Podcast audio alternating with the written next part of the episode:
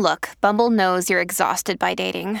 All the, must not take yourself too seriously, and 6'1" since that matters, and what do I even say other than, hey?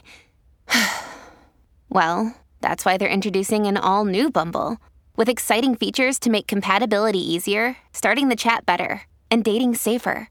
They've changed, so you don't have to. Download the new Bumble now. 6 Habits You Should Do Weekly for a Cleaner Home by Amanda Lauren.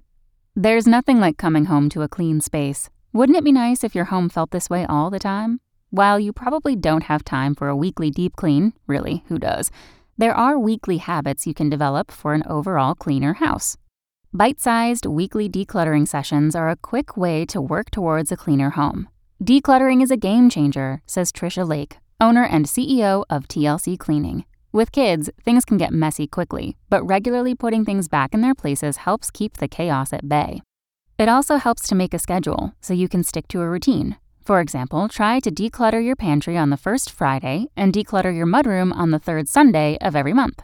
While mopping isn't exactly fun, Lake tells me doing so is crucial to keeping things sanitary and clean in the home, especially if you have children or babies around. Mopping hard surfaces, like our kitchen and bathroom floors, is essential, she says. With my daughters always running around, I want to ensure these areas are hygienic and safe for them.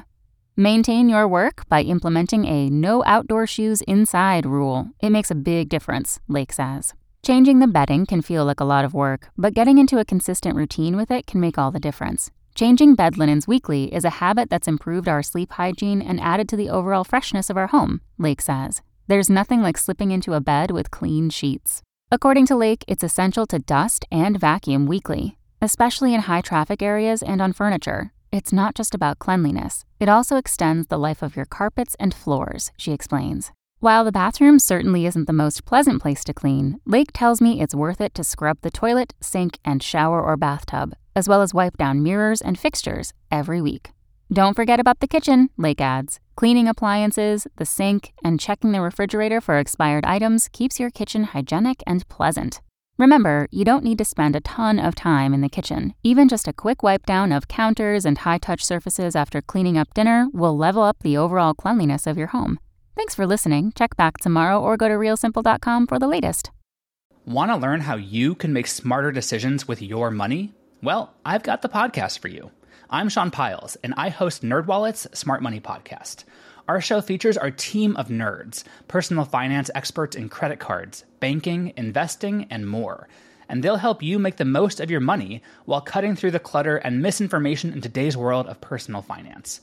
You'll get clarity on strategies to help you build your wealth, invest wisely, shop for financial products, and plan for major life events.